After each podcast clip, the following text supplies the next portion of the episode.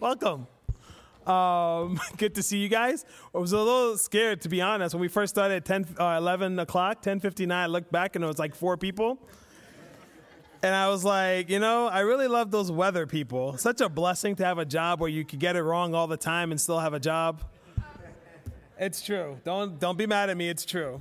Um, so this morning we're starting our Advent series, uh, and we're calling it "Celebration of God's Kingdom." One of the things that I've recognized every year as a church when we celebrate Advent is I did not grow up in a church that celebrated Advent. You know, we loved Christmas and Jesus was coming, that was great. But we didn't have this intentional four weeks of of celebrating what Advent is. So for those of you who didn't grow up, who grew up in a church like mine, just gonna spend a couple minutes talking about Advent itself. So Advent is the four Sundays before Christmas, um, and it's a season where the church, not just this church, but universally. So you have churches in Africa, South America, across Europe, um, Asia. They all focus on celebrating um, the coming, the expectation of Jesus coming into this world, of Christ being born into this world. We celebrate as a church, the worldwide, of Emmanuel, God with us. Eugene Peterson once said it beautifully that flesh and blood moved into our neighborhood. Advent also, though, and I think this is important for us to hold on to, um, Advent doesn't just speak of Jesus coming once or Jesus coming as a baby. The word Advent itself is actually akin to the Greek, and they call it Parousia, and the Latin call it Adventus, which is where we get Advent from, because it also talked about Jesus' second coming, the return of the King. So when we think about this season as a whole, I want us to be thinking about the fact that Christ came in a form as a baby, the fact that Christ will come again to take us to glory, and the fact that Christ is coming every day. So, how do we sum up what Advent is? It's a season of God fulfilling his promises. Now, here at HBIC, we do Advent um, four weeks, and we have four different themes that we celebrate. We talk about hope. We talk about peace, we talk about joy, and then we talk about love. So, our four weeks, you know, this week we're focusing on hope. Next week we'll do peace, then joy, then love. Now, if you were with us last year, you'll remember, hopefully, what we did is we focused on three women in the story of Jesus' birth. We focused on Mary, who gave birth to Jesus, and our God of hope. And the lesson we kind of learned from Mary is that God chose Mary to bring his son into the world. And that's the same thing that God does with us. God has chosen you to bring his son into the world. The next one we focused on was Anna and peace from God. Now, most of us, when we think about peace, we might think about, you know, maybe a, a still river, or maybe if you're a parent and all the kids are sleeping, you get to say, ah, you know? But peace from God is, is deeper than that. Peace from God is shalom, is the idea of making things right. And what the life of Anna showed us is that God gives us peace, not so we feel good, but so that we can go out and make the world right. That's what God's peace is for. Not so you can breathe again, but so your, your neighbor can breathe again. So, so the people around you can breathe again, so the people around you can see a world being made right.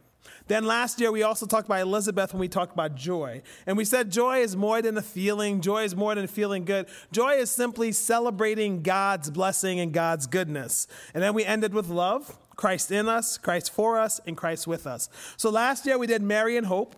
So this year we'll do her husband, Joseph, and talk about hope. Last year we did Anna and peace. And this year we'll do her counterpoint, which is Simeon and peace. Last year we did Elizabeth and joy. And this year we'll do her husband, Zechariah, and joy. And then we'll end with love in Christ.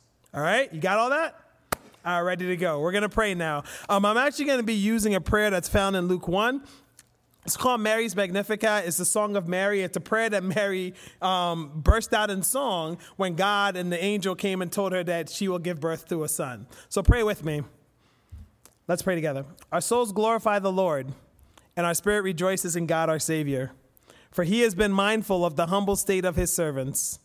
From now on, all generations will be blessed, for the mighty one has done great things for us. Holy is his name. His mercy extends to those who fear him from generation to generation. He has performed mighty deeds with his arm. He has scattered those who are proud in their most inmost thoughts. He has brought down rulers from their thrones, but has lifted up the humble. He has filled the hungry with good things, but has sent the rich away empty. He has helped his servant the church, remembering to be merciful to Abraham and his descendants of faith forever, just as he promised our ancestors. Amen. If you have your Bibles, turn with me now to Matthew chapter 1. We'll have it up here on the screen so you can follow along. I'll be reading verses 18 to 25. So, Matthew 1, 18 to 25. starting at verse 18. This is how the birth of Jesus the Messiah came about. His mother Mary was pledged to be married to Joseph, but before they came together, she was found to be pregnant through the Holy Spirit. Because Joseph, her husband, was faithful to the law and yet did not want to expose her to public disgrace, he had in mind to divorce her quietly. But after he had considered this, an angel of the Lord appeared to him in a dream and said, Joseph, son of David, do not be afraid to take Mary home as your wife, because what is conceived in her is from the Holy Spirit. She will give birth to a son and you are to give him the name Jesus, because he will save his people from their sins. All this took place to fulfill what the Lord had said through the prophet The virgin will conceive and give birth to a son, and they will call him Emmanuel, which means God with us. When Joseph woke up, he did what the angel of the Lord had commanded him and took Mary home as his wife. But he did not consummate their marriage until she gave birth to a son, and he gave him the name Jesus. So, when we talk about hope this morning, it's kind of important for us to understand the difference between our modern understanding of hope and, and what the ancients and the people of the Bible understood as hope. When we think of hope, it's kind of like wishful thinking. It's a desire, it's a want. You know, so for example, I'm going to break some hearts this morning, but that's okay. Um, for example, there might be a few of you who are Eagles fans, right? Like you might actually think the Eagles will make the playoffs. That's, that's wishful thinking, right? And then there's some of you who are, are Pittsburgh Steeler fans, and you might think they might make the playoffs. That, that's also wishful thinking. Now, someone at the door came to me and they said, Well, you're a Giants fan. And I was just like, No, no, no, no. We're dead already. I don't have wishful thinking. Um, so, yeah, so hope is not wishful thinking when it comes to the Bible.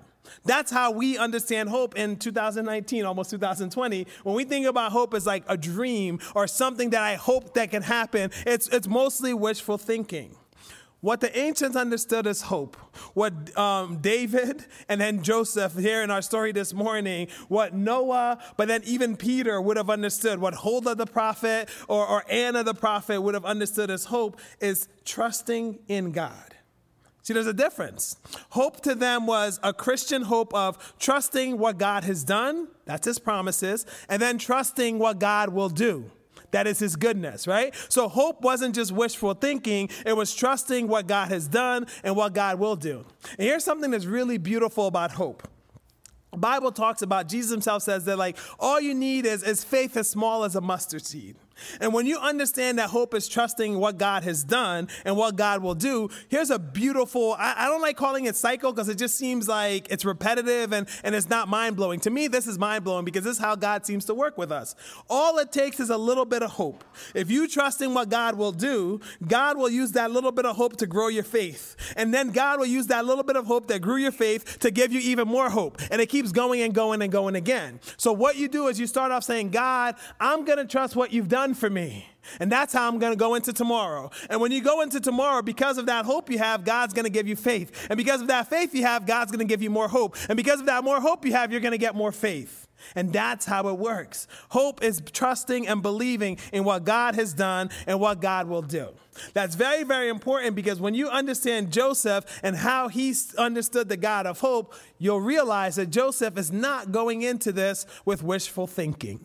Joseph is not going into this as a dream or a reality that he hopes to one day walk into. Joseph is fully trusting what God has done and what God will do. Now, what about Joseph himself? What do we know about Joseph? Well, the first thing we know about Joseph is that he is from Nazareth. Now that's tricky because his family line is from David, so they're from Bethlehem. And Luke tells us he has to go up to Bethlehem for the census. But somewhere along the line, Joseph makes his home in, in Nazareth. And last year I tried to explain that Nazareth was like this small little town, and, and it's, it's kind of like Oberlin, which like 10 of you might know where that is, right? If you go to the Harrisburg Mall and you just keep walking or driving, I guess, a mile straight, you'll hit Oberlin, right? This very, very small town. So I was looking for a West Shore um, um, descriptive of what Oberlin would be or like something as small, because, you know, I'm a well rounded man, you know? So I was trying to look at the West Shore and I was like, oh, it's probably like Dillsburg. And here's what I found out Dillsburg would be a bustling metropolis compared to Nazareth. Nazareth had 400 people, maybe 500. That's the estimate of this town that Jesus was from. It was a working class town, but here's the thing that's most interesting about Nazareth, and you'll start to see this in the story of Jesus. It's almost as if God knew what he was doing. It's almost as if he kind of planned this all out perfectly. Because as small as Nazareth was, Nazareth happened to be one of those towns that was on all the major highways of the known world. So when God chose this little town that's the size of Oberlin or 20% of Dillsburg, people from Africa and Asia, people from Europe and that known Middle East, they all would have somehow, in traveling, crossed through Nazareth. It's almost as if God was saying, if I'm going to place my son anywhere, I'm going to place him in the center of where the world is coming. It's almost as if God knows what he's doing. That's Nazareth. That's where Joseph makes his home. The second thing about Joseph, and you'll see it in this Matthew passage, is tricky. You know, we hear that he's pledged.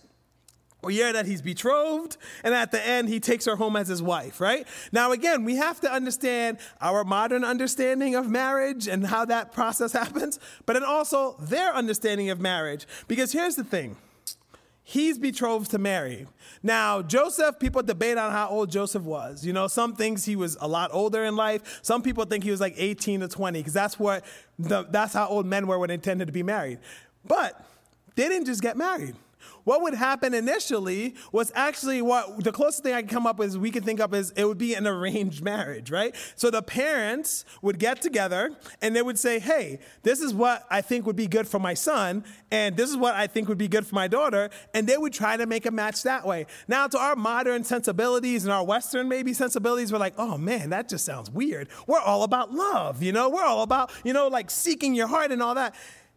But, but then when you look at some of our divorce rates and you look at how we value marriage and look at marriage in our culture, I'm not saying what they did was right, but I'm just saying before we judge them, we might want to think that maybe they knew what they were doing, right? Because they didn't go into this and just saying, "Oh, I'm powerful, so I'm going to dictate." Because that's how we somehow like characterize it, right? Like it's just like it was this male-dominated society, obviously. So it's like they just force people into things. No, no, no, no. It was parents who actually says that this is for the rest of your life. This is for our family continuing on. Remember, this is a culture that it's all about continuing on to the next generation. You know, in our culture, it's do better than your parents. In their culture, it's inheritance, is our family going down. So they held that very, very tightly. But here's another sample of grace that I missed for years. So not only would the parents or sometimes a matchmaker make the match together, once they made that decision, that was good for them, but it wasn't necessarily good for the young woman, right? So what would happen is the dad would come to the, uh, his daughter and say, "Hey, I have found this match for you. Is this good?" And she had the choice to say yes or no. If she said yes, then they're betrothed. If she said no, sorry parents, you don't know what you're doing. Start over, right? And they would come again. So the first step was a match would be made for how do we continue on our generation. The second step is if the girl said yes, then they're betrothed. What does this betrothal look like? So the betrothal is interesting because it's a year, it's like a long engagement. But the tricky part about this engagement is everyone in your culture thinks you're like husband and wife, but you're not husband and wife. You don't live together. Remember when Jesus says, In my father's house are many, many rooms. If it were not so, I wouldn't have told you. In this year of betrothal, the guy would go and literally build a room on his side of his father's house. And when that room was ready, and his father says, Yes, now the room is ready, you can go get your wife, that's when they would be married. So this year of betrothal was interesting because culturally, they would consider you husband and wife, which is why at the end of our passage it says Joseph took home his wife right? Even though we're like, well, they're not married yet. Well, that's culture, that's how they understood it. So you have three steps here engagement, which is a match made together. Then you have betrothal, which is this year that you pledge to be together, and then you would have marriage. The other thing about betrothal that's a little bit stronger than engagement is there was only one way you could break a betrothal, and that was divorce. So again, it helps you understand where Joseph might be coming at in our passage, right? Because maybe it was just me as a kid. It's just like, well, if they're not married yet, how's he gonna get divorced? Or is he gonna like, why would he marry her just to divorce her, right? That, that doesn't make sense. But again, in that culture, it's engagement, betrothal, marriage. Before the betrothal, though, that year of betrothal, the only way to break off the engagement was through divorce. Now, another thing that's interesting about Joseph, and I think most of Christianity, especially the Catholics, but most of Christianity has a pretty high view of Mary, right? She is the one who birthed Christ into the world. She's the mother of God. And, and, and it's great. Joseph gets like a couple Catholic schools named after him, right? Like that's what Joseph gets. Like, I mean, it is still a popular name, but if you look at anything theologically, whether it's Protestant or Christian, Anabaptist, whatever that, Lutheran, whatever form you come from, Mary is always almost on this higher plane. And the highest that Joseph can get, it's like, well, he's a saint saint, you know? Saint Joseph. But this morning, I think we got to look at Joseph a little bit deeper because I think Joseph teaches us how to have hope in our world. Now, thing about Joseph that I want you to hold on to is he's also worthy. He's also favored. He's also highly chosen by God. So we said this is a culture of matchmaking. With Joseph and Mary, it wasn't just their parents who agreed. It wasn't just the matchmaker who did it. It was God himself. And how we see that is in Joseph's line. Joseph is not just a random carpenter from Nazareth who was picked. Joseph is a son of David. Joseph is from the royal line of David through Solomon himself. Now, to us, that's not a big deal, right? To the Jewish people, that's a huge deal. In fact, Herod, who we'll read in Luke through, who is, becomes his villain, is killing all the babies, Herod was a half Jew. And because he knew that as a half Jew, that would be judged against him, you know what he did? He destroyed all the records he could find because he's just like, if you're going to look at me down because I'm a half Jew, then nobody gets to be Jew. I'm burning everything, right? So to them, your heritage was so important. So when God chose Joseph, and yes, God chose Joseph for this work, when God chose Joseph, he chose someone from the royal line of David. To us, that's not a big deal. To anyone reading this story, it'd be like, man, I just thought that guy was a carpenter. Like, you tell me that's David's son? That's amazing. The second thing about this is that, you know, God not only was intentional in picking Joseph, he was intentional in picking Mary.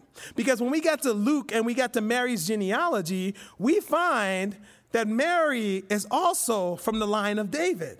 Except she doesn't come through the kingly line, the royal line. She comes through the priestly line. And she actually comes through Nathan, who's another son of David. So God is not just intentional about picking Joseph and Mary, about placing them in Nazareth, the cross corners of the world, but he's intentional in saying, This son of mine that will come is royalty, but he's also a priest.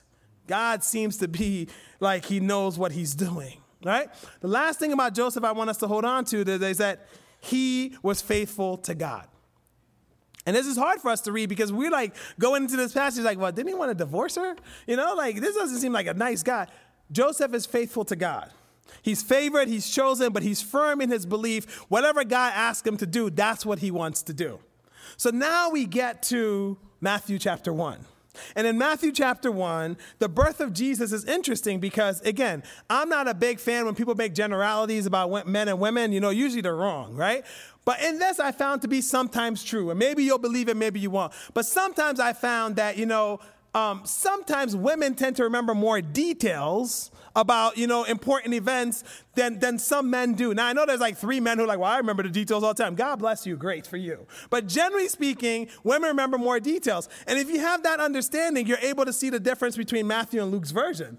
Luke gives you the whole scene, right? Like most of what we know about the birth of Jesus in the Christmas story, it comes from Luke, which most people argue that's Mary's version. When you get to Matthew chapter 1, we get like seven or eight verses. And, and uh, so a lot of the commenters say, like, no, this is actually from Joseph's perspective. That's what's happening here.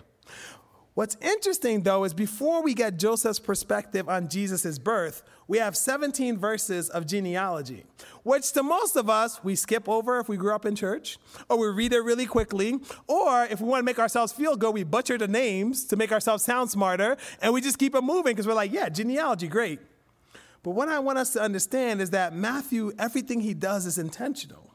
And he breaks down Jesus' genealogy in three different forms, right? Now, there's some people who actually argue this because they got nothing else better to do. Um, that it's 14, 14, 14 generations, or 13, 15, 13, or 15, 13, 13. Like they argue this. There's like big papers you can read about this, about how the breakdown is.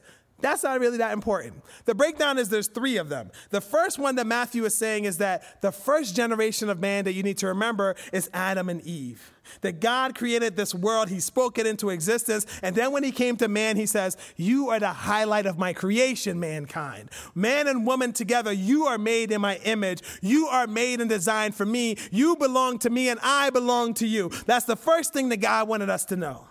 Then the second generation looks at what happens when sin comes into the world and there's brokenness and the shalom is broken and mankind is far from God. Yet God still raises up a people, a remnant before him and makes David its greatest king. And in that generation, God says, I still have hope for you. I will still work through you and I will work through you to bring forth my son. And that third generation is Jesus' generation where God says, it's not about Israel failing. It's not about you being in exile. It's about my son, Jesus Christ, who will come from you to bless the world. That's what Matthew does in these things. The second thing about genealogy that's really important, and I missed this for years, is that Matthew is intentionally saying Jesus is for all. Most of us, when we understand Jesus, we say, yeah, he's Israel's Messiah. Matthew would push back and be like, Did you read the genealogy? Because you didn't. And if you did, you didn't get it. Because Matthew is saying that Jesus doesn't belong to Israel from the very beginning. How God has made him, chose the appointed time, designed him, who his parents are. Everything that God did proves that Jesus isn't just for Israel, he's for the world. How do we know this? Well, when you look in Jesus' genealogy, remember I said it's important to be a Jewish Jew, to trace all your records back. Matthew puts all his records here, but it includes Rahab, who's from Jericho, and Ruth, who's from Moab. So he's not hiding the fact that Jesus isn't Jewish Jew. He is blatantly saying, no, no, no, no, no, no. Jesus might be Israel Messiah, but he's from the world and he's for the world. Everyone has a say in who this Messiah is. Jesus is not just the Messiah of Israel, he's the Messiah of the world, and you see it even in his family DNA. The second one that's kind of interesting that he does, when you get to Luke, when Luke goes into Mary's genealogy, and I say Mary's genealogy because there's different characters, right? Because he traces Jesus' birth through Nathan, the priestly thing. That's Mary's genealogy. And she doesn't even really get mentioned in her genealogy because it was normal to talk about the men in the genealogy. Matthew doesn't do that. Matthew names, yes, Rahab from Jericho, Ruth from Moab, but he also names Bathsheba and he names Tamar four different women. So, one thing Matthew is saying is like Jesus belongs to the world. The second thing Matthew is intentionally saying is that no, no, no, the family of Jesus is not just the men who are important, but every single person matters. Every woman matters. He didn't have to put the women in, but he intentionally puts them in to say that the birth of the Savior didn't just come through women, but their names got to be put in the book so we can remember that in the kingdom of God, men and women are equal together. That's the second thing he does in genealogy. The third thing he does, and I love this part, is he doesn't struggle like we struggle with who's a good follower of God and who's not. Who's a saint and who's a sinner. If you read through those people in Jesus' genealogy, it's hard to really pick out who's perfectly saintly and who's perfectly a sinner, right? Like you read through, and what Matthew is saying is that the worst thing that you've done doesn't disqualify you from being working for the purposes of God. The worst thing that you've done or how your world describes you doesn't cut you off from being a member of God's kingdom for doing God's work. And I love that. And that should give you at least a breath of fresh air. At least it should put hope or something in your wings to say that, like, oh my gosh, how wonderful it is that the worst thing I've done doesn't count against me because Jesus has not only cleansed me, but God can still use me. Matthew is saying, Everyone matters. Jesus is for the world. Women matter. I will prove it by putting them in here. But everyone matters. And it doesn't matter if you consider yourself a saint or sinner. God can not only cleanse you and redeem you, God can use you. So when we think about Jesus coming into the world, let's do a recap here. He's matched with parents who are chosen by God from the royal line of David, from the priestly line of David. He's placed in Nazareth, which happens to be this road, there's this town that sits around all these roads of the world. And he comes at this appointed time to be God's agent when Israel is crying out for salvation, when Israel is tired from being under Rome's yoke, when Israel needs an agent of God. So that's your background. That's your 17 verses. Then we get to verse 18. Now, when we say this is Joseph's point of view, I want us to point out that Joseph is being very, very logical in this passage, right? He loves Mary. And I even said in the first service, I think Mary's the love of his life. And the reason I think that is because not only, you know, if they've been perfectly matched by God, they might not even had all this together in their heads. But they know that their parents or the matchmaker put them together, and they've had almost a year of this betrothal of getting to know each other and planning their life together. And Mary shows up, and Mary says, I'm pregnant. And it's from the Holy Spirit. And Joseph has to live with that. You know? I'm pregnant, and it's from the Holy Spirit. Now, some of you might just be better followers of Jesus than Joseph was, right? But it's very, very natural if your partner comes to you and says, I'm pregnant from the Holy Spirit, that you say, well, maybe we need to have a conversation with this Holy Spirit, right? It's very, very natural thing for you to be like, are you sure it's the Holy Spirit? Because I don't think it's the Holy Spirit. But what we see in this passage is Joseph doesn't believe Mary's story. He doesn't. And it's not because he's a bad person, it's because it kind of doesn't make sense. Right? Like, let's be honest. Like, if your spouse came to you and says, you know, yeah, I'm pregnant by the Holy Spirit, or if you're a woman, your spouse came to you and be like, she's pregnant, the baby's gonna look like me, but it's from the Holy Spirit, you would have questions too. I want us to look at Joseph as a real human being because I think that's helpful for us to understand hope. I want us to not just over spiritualize this and be like, well, it's from God, it's the Holy Spirit, I get it, right? We still don't really get it 2,000 years later, and he's forced to get it in that moment. But Joseph isn't necessarily buying it. But I think where you see the faithfulness of Joseph is that by right, he could have divorced her then and there. He could have gone straight to, a, the rabbi or to his father, or to her parents, and say, hey, listen, um, she's pregnant by some kind of Holy Spirit. I'm not sure who this Holy Spirit is, but the union is off. But Joseph thought to himself, you know what? If I divorce her, she's now a teenage, unwed, pregnant mother. In 2019, that's a hard place to be. Now imagine 2019 plus years ago in that culture and society. Joseph is faithful to not just God and what he thought was right, but he looked at her and says, You know what? If I do that, her life is ruined. So I'm just going to try to do this as quietly as I can. And I love this because Joseph doesn't verbalize. He doesn't put her on blast. He doesn't put it public. He does all this rationalizing in his head. And personally, I love that because I'm not one of those people who, when I'm mad at God, just yell at him, right? Because people think I, am a little wild if I do that. Like, if you walked in and I was just yelling at the wall, you'd probably want me to talk to somebody else, right? Um, so a lot of times, how I argue with God is in my head. Right? I go back and forth. I'm like, do you really think that? Are you serious? Joseph comes to this rationalization in his head. But what I love about it is he thinks he's doing what's best. He's like, you know what? I don't want to embarrass her. I don't want to embarrass her family. I don't want to ruin her life. I just have to figure out how to break off this betrothal, how to put her away quietly, because I don't want her to have a ruined life. Joseph thinks that, but God sees it.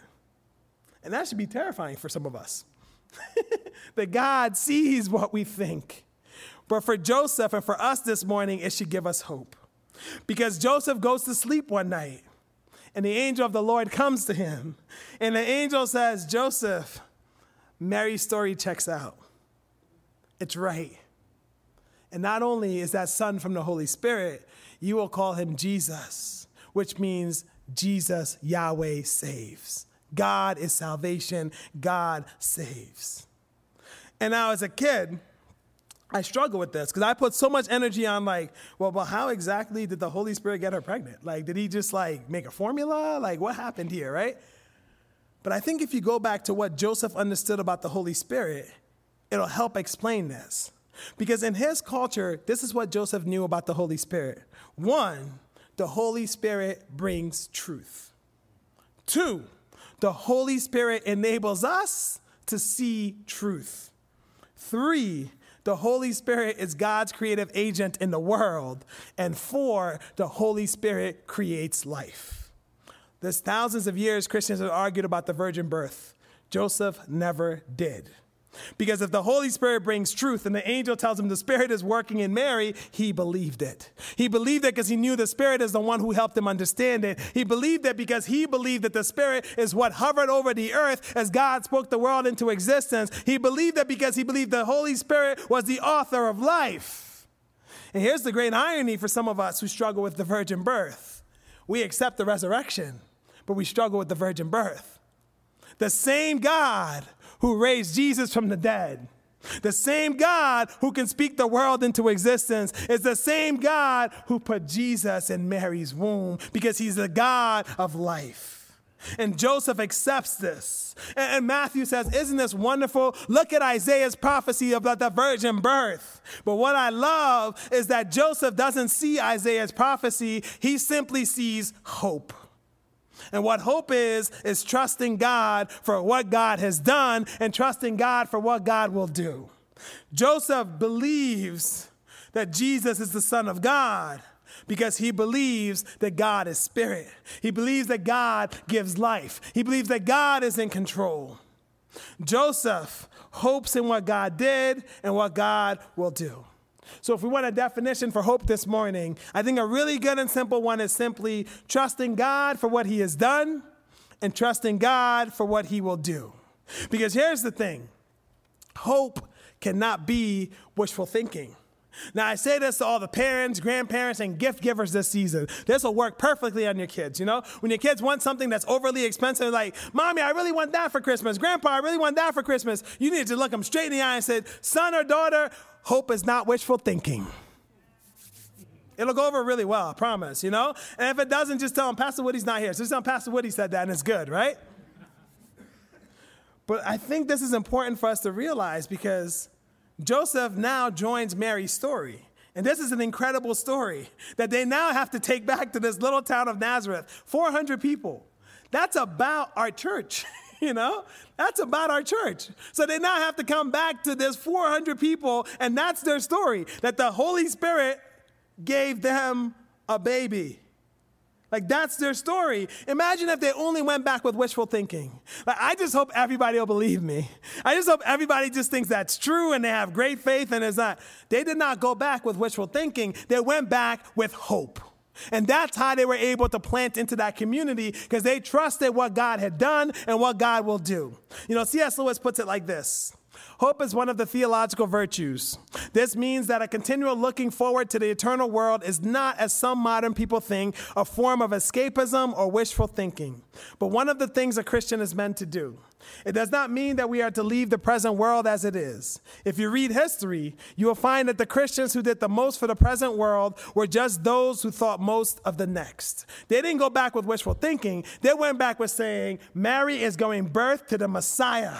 The world will be changed through this son that she will bear. They went back with thinking that God is working in her and he's working for the world. They didn't go back with wishful thinking. They went back with saying, God has worked in Mary and we're excited about what God will do. Because what I want us to hold on to is when we talk about the creation of God's kingdom, the creation isn't built on wishful thinking. Now, I don't have a green thumb, right? I have a plant in my office and they tell me I have to water it once a week. I'm doing well, right? It's only three weeks in, so don't get your hopes up. But I'm doing well with it, right? Now, if I just looked at my plant and just had wishful thinking, if I just said, you need to grow, I wish you could grow. I will work for you to grow, but it's like yelling at you and you will grow. It won't work. I think we need to do the same thing we think about hope. When we think about trusting God, you can't just say, I want to trust God more and not do the work.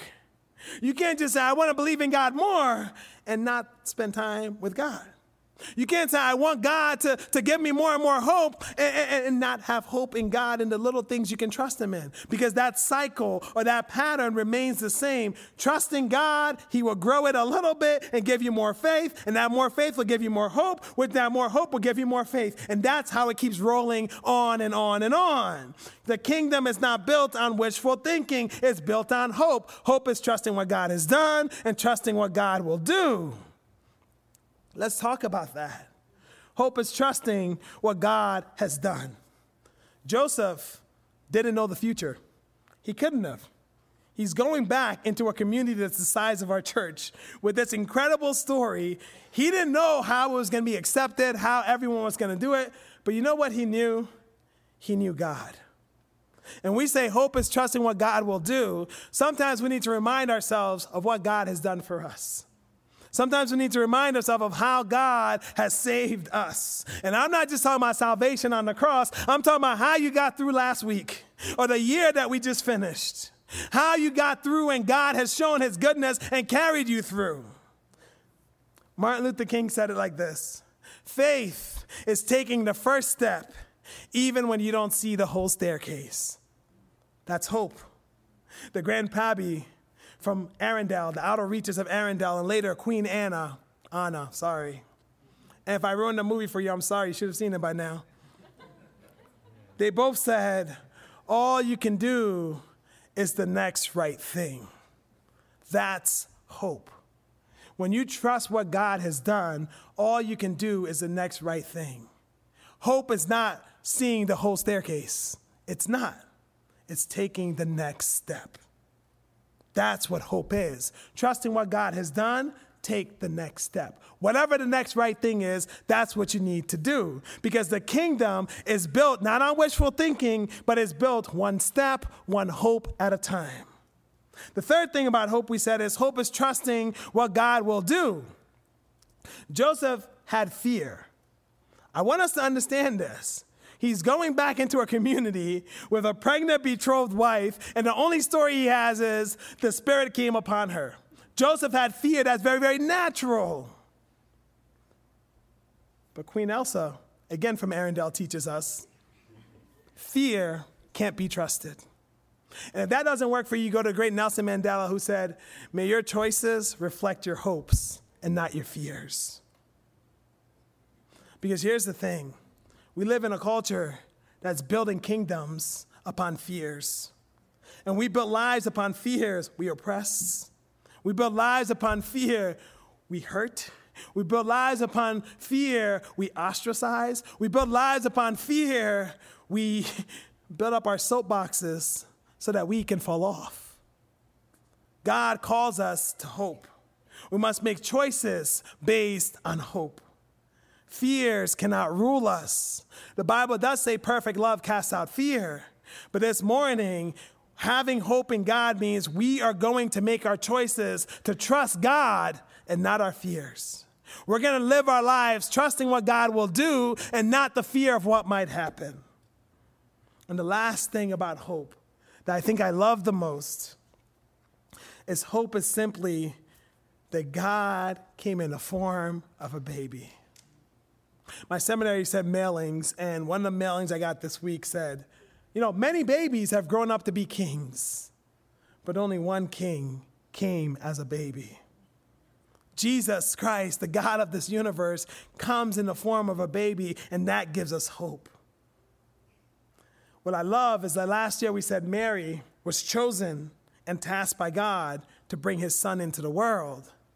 And when we go back to Joseph, we realize that because of his faith in what God had done, and because of his trust in what God will do, that he too gets to walk into that knowledge that God trusted him to raise his son in this world.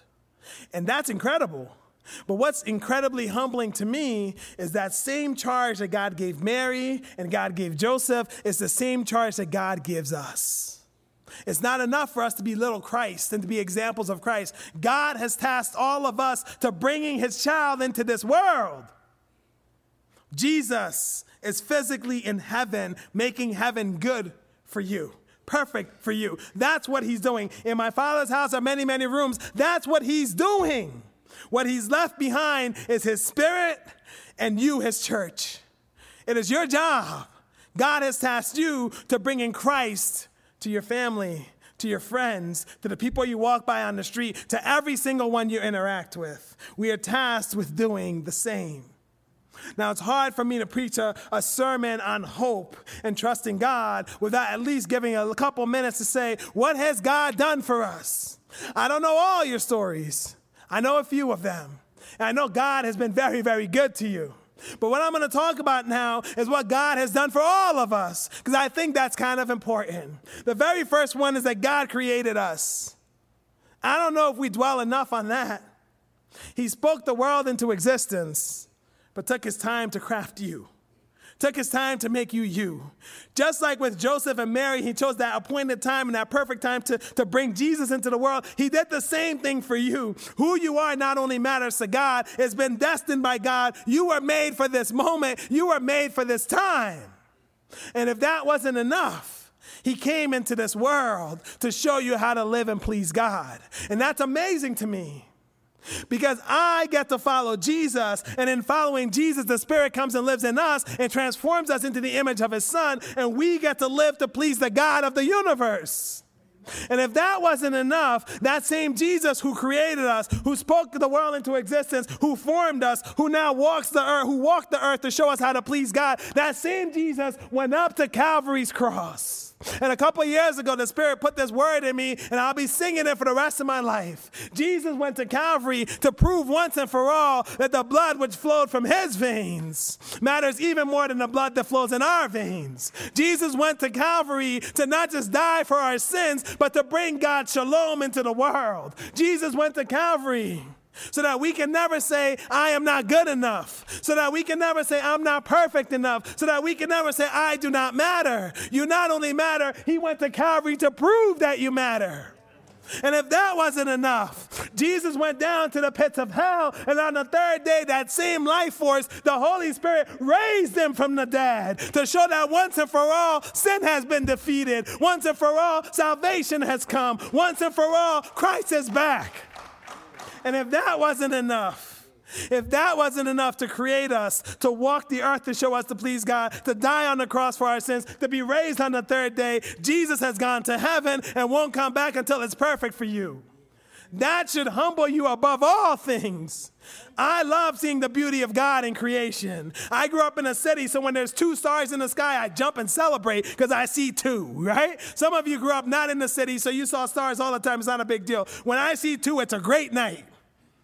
But as great as this creation is, it pales into heaven that he's been working on for over 2,000 years. And if that wasn't enough, Jesus will one day come back for you and take you to glory with him. Heaven has always been coming down. Heaven is coming down now. So when we talk about hope this morning, we talk about trusting what God has done this morning. I want you to trust that He created you. I want you to trust that He came and lived and showed you how to live to please God. I want you to trust that He died for you. I want you to trust that He was raised for you. I want you to trust that He's working on heaven for you. And I want you to trust that He will come back for you. That's hope in God. Hope has to be this invitation to trust what God has done and to trust what God will do. Now, I'm invite up the worship team. We're going to end with that song that we sang. I think it was the last one. And I love this line, I think it was in the bridge.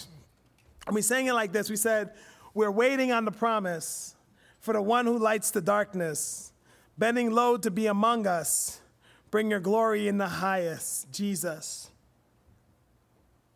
We are blessed this morning, those of us who have chosen to follow Jesus, that we no longer have to wait on the promise. We've realized the promise through the power of the Holy Spirit that Jesus has come for us. But we're going out into a world that's still waiting on the promise. And God has chosen you to bring that promise to the world.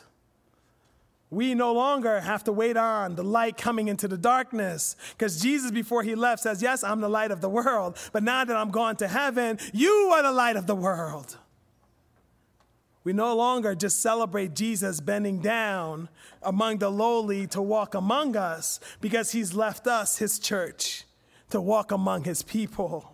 If this world feels cold, we are the warmth. If the world does not know the love of God, we are the love of God. If this world does not know compassion, we are to be his compassion. If this world does not know true righteousness. And I'm talking about the righteousness they hunger for, not, not just food, but the righteousness that, that makes the world right. Jesus calls us to partner with the Spirit to bring that righteousness, that shalom into the world. We sing this morning, Bring your glory in the highest, Jesus. And we can sing that because we have hope in what Christ has done and what Christ will do. So please stand and sing with us. I'd like to also invite up the intercessors. We'd love to pray for you for anything you've got going on. You know, maybe you just want some hope. Maybe you've never made that decision to follow Jesus. I want to please invite you up. We'd love to pray for you. But here's the other amazing thing is that the Spirit is right where you are. If you don't want to come up, let God talk to you. But whatever you got going on, we'd love to pray for you. So please come up and we'd love to pray. So stand with us, sing together. We are waiting on the promise for the one who lights the darkness. Oh, we need Lord to be among us. Oh, bring your glory in the highest. Gee, we are waiting. We are waiting on the promise for the one who lights the darkness, bending low to be among us. Bring your glory in the heights. Gee, hear the angels sing, hear the angels sing. There's hope for everyone to announce our King. There's hope for everyone. What good news they bring. There's hope for everyone. Angels sing this hope for everyone. They came from afar. They came from afar. There's hope for everyone. Watchmen saw the star. There's hope for everyone. Shepherds heard the choir. There's hope for everyone. From afar, there's hope for everyone. we are waiting, we are waiting on the promise for the one who lights the darkness bending low to bring your glory in the highest, Jesus. And we are waiting on the promise for the one who lights the darkness. Oh, bending low to be among us. Oh, bring your glory in the highest. Jesus, come let us adore. Come let us adore. There's hope for everyone on the manger floor. There's hope for everyone. What are you waiting for? There's hope for everyone. Come adore this hope for everyone. We are waiting. We are waiting on the promise for the one who lights the darkness bending low to be among us. Bring your glory, bring your glory in the highest. Gee, we are waiting, we are waiting on the promise for the one who lights the darkness,